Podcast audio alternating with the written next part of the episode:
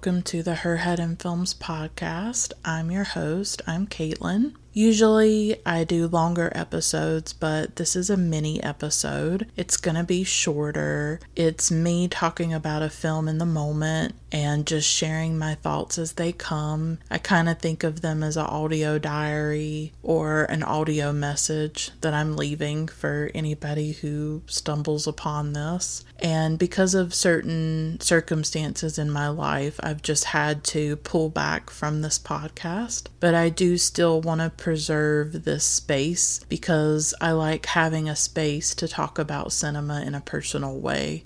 I don't know how to put what I feel into words at times. I see the world changing in ways that frighten and disturb me. Instead of retreating and and instead of walling myself off, running away, I'm the kind of person I think who I can't turn away anymore. I do feel things deeply and I am vulnerable and I am raw and I don't belong and I don't fit into this world.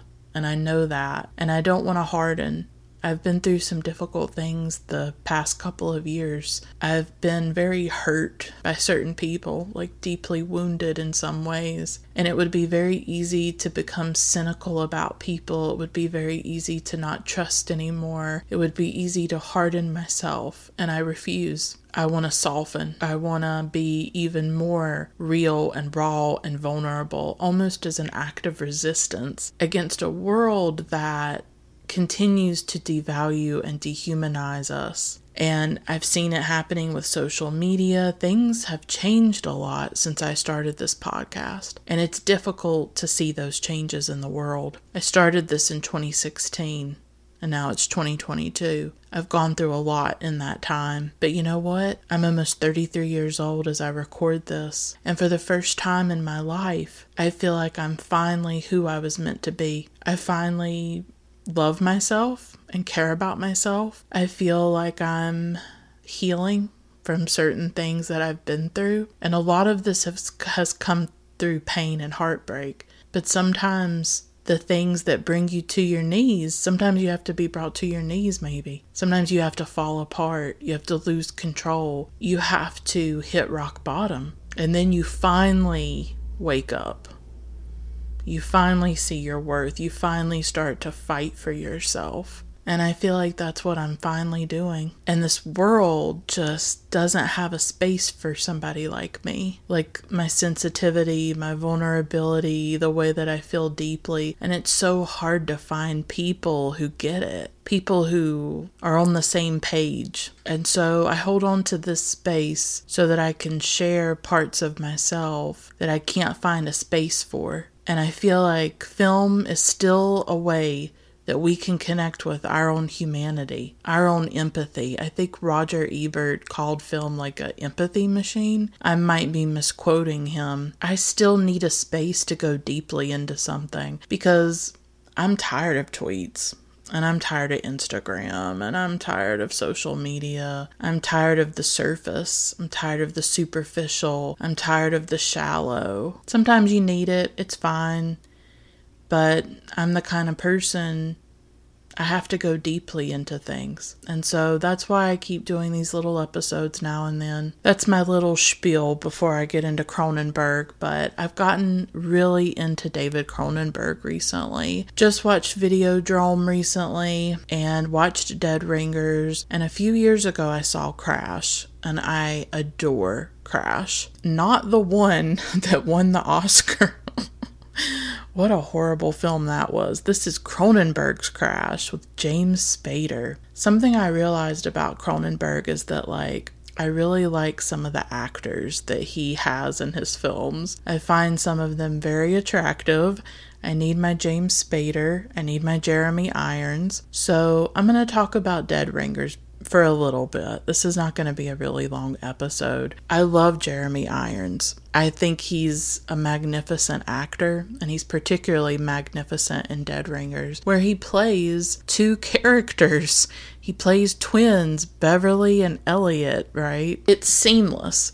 I mean, you know there's not two of Jeremy Irons, but you don't see the trickery. You don't see the way that Cronenberg does it. So Dead Ringers is this fascinating film about these twins who are gynecologists. In these shorter episodes, I don't feel the need to go deeply into the plot or the narrative. I'm assuming that anybody listening to this episode has watched the film, knows all about it. That's how you found me. Crash is my favorite Cronenberg. I think Dead Ringers is definitely second after that. And then Vid- Videodrome was difficult for me, although I do think that Videodrome, what I I feel about that film is really like a deep critique of um, television, yes, but also the way that sex and violence has been merged together in a lot of media. Dead Ringers, for me, this is what I want to talk about in this short episode. I want to just pinpoint a few themes that move me and that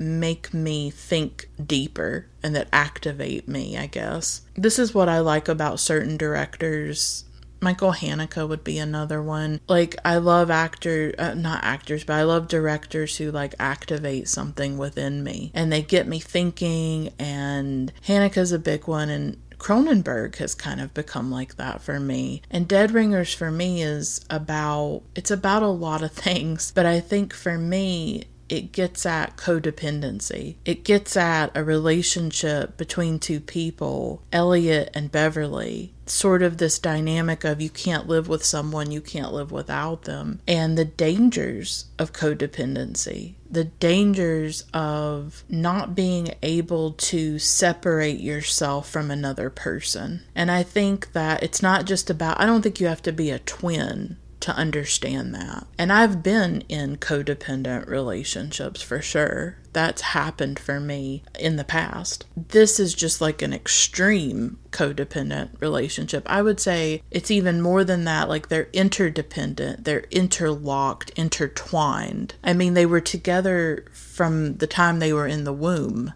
the two of them, and their lives are inseparable. They have the same profession, they live together, they share women sexually, and they have created this life where both of them are comfortable. And what's fascinating to me about the film is Claire and the way that she enters that dynamic. It almost becomes a triangle, like a love triangle in a way. But Claire enters it and she destabilizes everything because she inspires Beverly to consider what it would mean to live his own life and to take responsibility for himself and to separate himself from his brother Elliot. When we are in a dependent relationship with another person, in a very deep connection. And I'm not even saying that it has to be a toxic relationship. It can be a very loving, close relationship between a child and a parent, between two people in a romantic relationship, two people in a friendship, but there can come a time when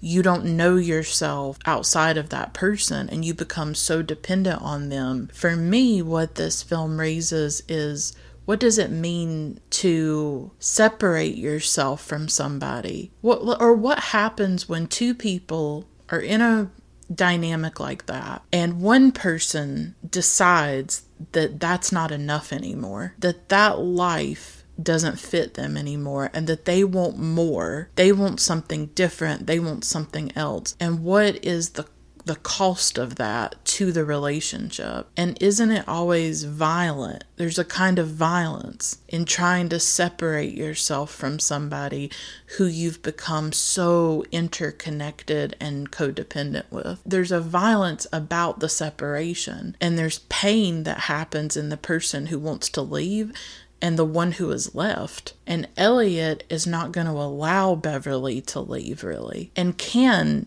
can they separate themselves from each other? Claire comes into the situation. I don't believe that Beverly is in love with her. I don't think that what Beverly feels for her is love.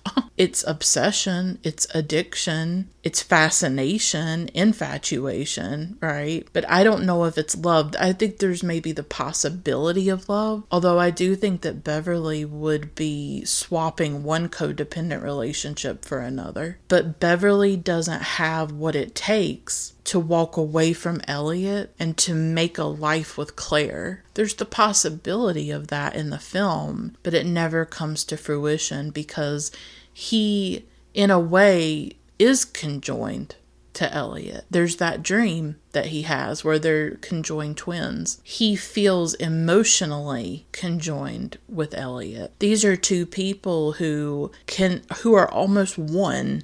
Like they are fused together in an unhealthy, damaging way. And they cannot tear themselves apart because if they tear, I mean, at the end, when they try to tear themselves apart, they pretty much both end up dying. It's like they're this one organism. And when you try to split that organism in half, both people die. It's almost like a surgery to to separate conjoined twins, but then both twins end up dying because they feed off each other. Elliot and Beverly. It's almost like they share an umbilical cord or something, and they get mutual nourishment, mutual whatever from each other. Beverly sort of dares to want his own freedom. He dares to want to walk away and be with Claire. Claire is like this very destabilizing agent that comes in. She's brash and she's confident and she's an actress and she has this interesting anomaly about her uterus that I think captivates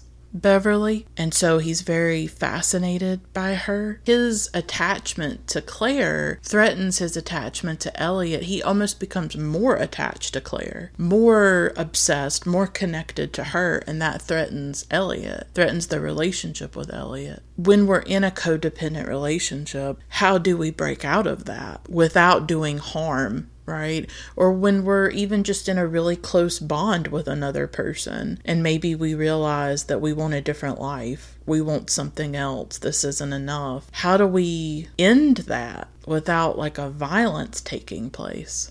because I, I think it does happen when one person wants to leave and the other person isn't ready for that. How do you step out on your own? How do you create your own life separate from another person? I don't know. I think if you're someone who struggles with codependency or struggles with like really intense bonds that converge on something that's not healthy, it's an interesting question to think about. The second thing that struck me about this film was the way that it looks at uh, gynecology, the way that women are are treated by men, particularly male doctors. I think Beverly and Elliot are some of the most misogynistic men I've ever seen on screen, like in a film. It's interesting that they're they're gynecologists and you have these men who are inventing instruments to use on women's bodies that cause harm to women. And the history of gynecology is incredibly brutal. One of the men who's the most famous with it, he performed experiments on African American women who were enslaved, like in Alabama, I believe. The history of gynecology has been dominated by men, much like all the, the fields of medicine. And the medical establishment's been dominated by men rather than being dominated by women. And, you know, hundreds of years ago, when the witch hunts happened and witch trials, this was more in Europe, but they went after midwives, right? They went after women who were helping other women with their reproductive health, telling them about birth control, stuff like that, about their bodies. It's always, that knowledge is always very dangerous. And we see it in the world today in the overturning of Roe versus Wade and the forces in power that want to legislate women's bodies, legislate, you know, our lives, then I think the medical establishment can also be uh, harmful at times in withholding knowledge about women's bodies. A lot of women don't understand their own bodies. They don't know about their body parts and all the that all those things. It's knowledge that's withheld from them. And some of the scenes in the film where we see the gynecology happening, where like the women are there and they're at the mercy of these men, they're being hurt by them. And we see men being rewarded for their inventions for like women's health. What about women being authorities on their own bodies and having control and power over their own bodies? They have to go through this male establishment, these male doctors to even have access to knowledge about their bodies. And these men reduce women to their bodies as well. At one point, one of the twins says something about having a beauty pageant based on organs, on what's inside your body. They have completely reduced women to anatomy, and there's something so misogynistic about it. It made me so uncomfortable. Even when it comes to Claire, Beverly is fascinated by that anomaly in her uterus and he calls her like mutant, like she's a mutant woman. And then he makes those tools at the end of the film. Does he ever see her as fully human?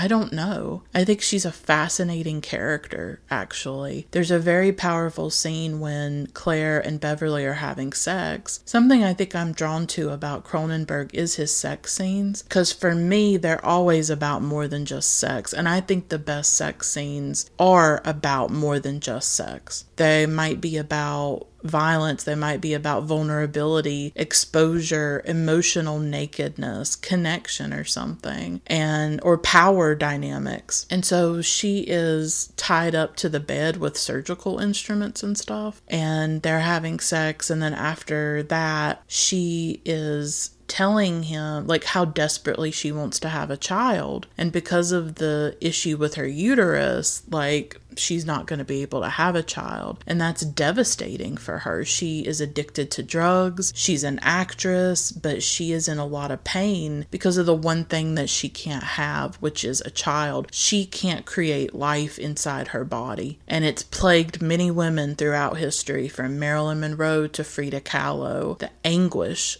of not being able to create life. And there is something that happens to some, I, I would say many women when you get in your 30s, it hits you. like, like I always said I wasn't interested in having children, and I'm still not going to have children. I'm not interested in that. But when I got into my 30s, I started to th- want it more. Like something just explodes inside you when you hit your 30s as a woman. I mean, at least for me and for other, you know, women that I know in my life, this is something very real that you want to have a child. Like you feel, you think, well, maybe I wanted to. I don't know. You know, it becomes more pressing in a weird way than it did in my 20s. So, in that scene, they're having sex, and she's so vulnerable. She's so like she even says it. She says i'm so vulnerable. I'm slashed open. She's almost bleeding in front of him and she begs him to not tell anybody about this anomaly in her uterus this issue that she has. And she says something like i'll always be a little girl i'll never really be a woman that just hit me so hard as like a woman in her 30s the way that I am and like realizing and maybe even grieving that I won't have children, that I won't have a little girl, you know, I won't be a grandmother, I won't be a mother.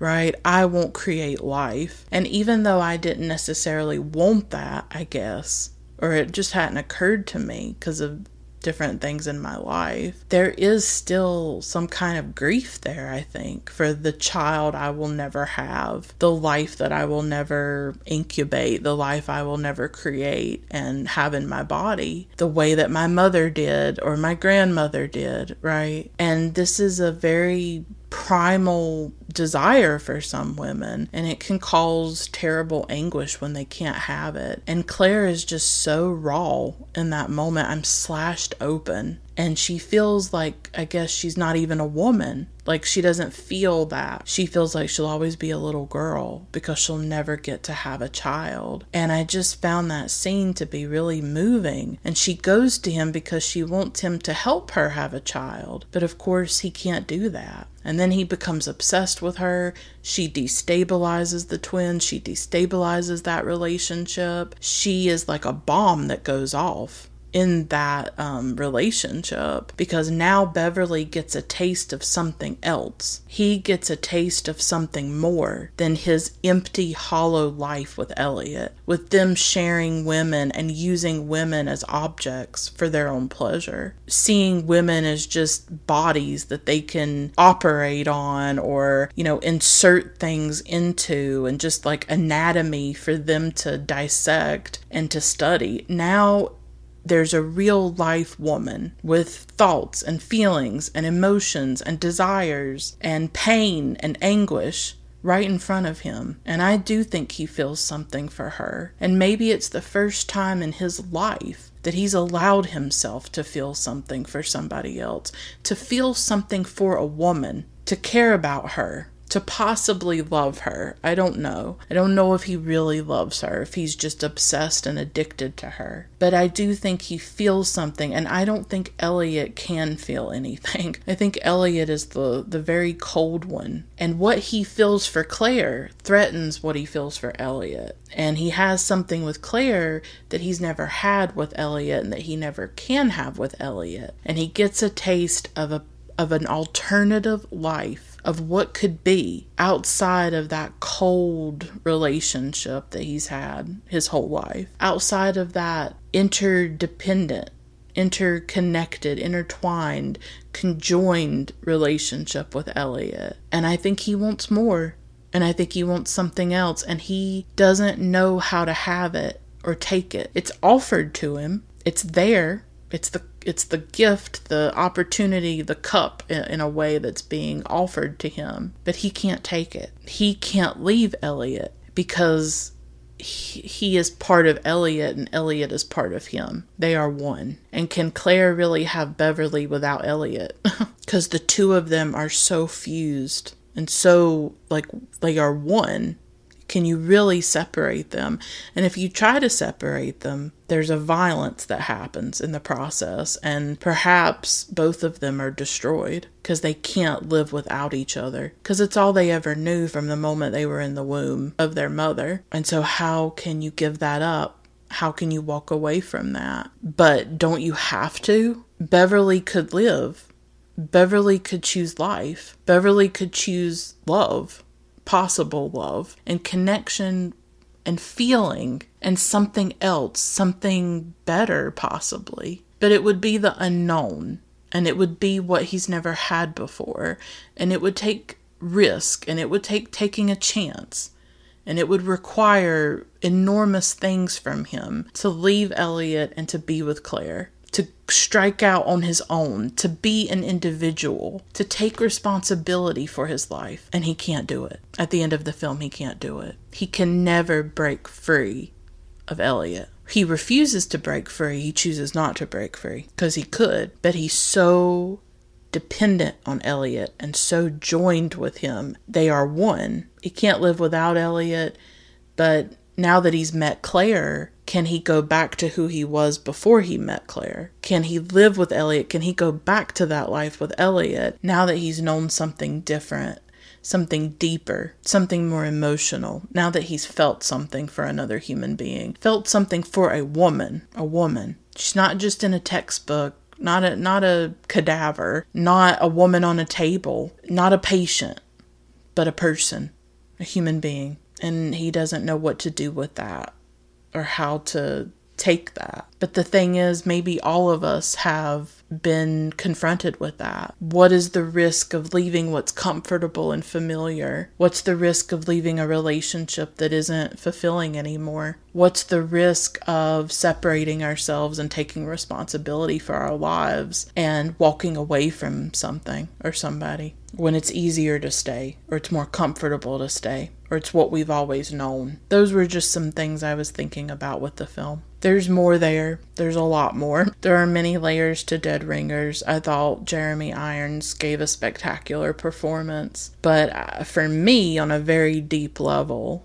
it's about that dependency on another person. Or maybe even like what there's drugs in the film the drug addiction um, that's a dependency. I mean it's it could it doesn't have to just be your dependency on a person but maybe a dependency on a substance. There's all kinds of ways to look at the film and to think about it and these are just my thoughts. And so i appreciate you listening. I'll stop here.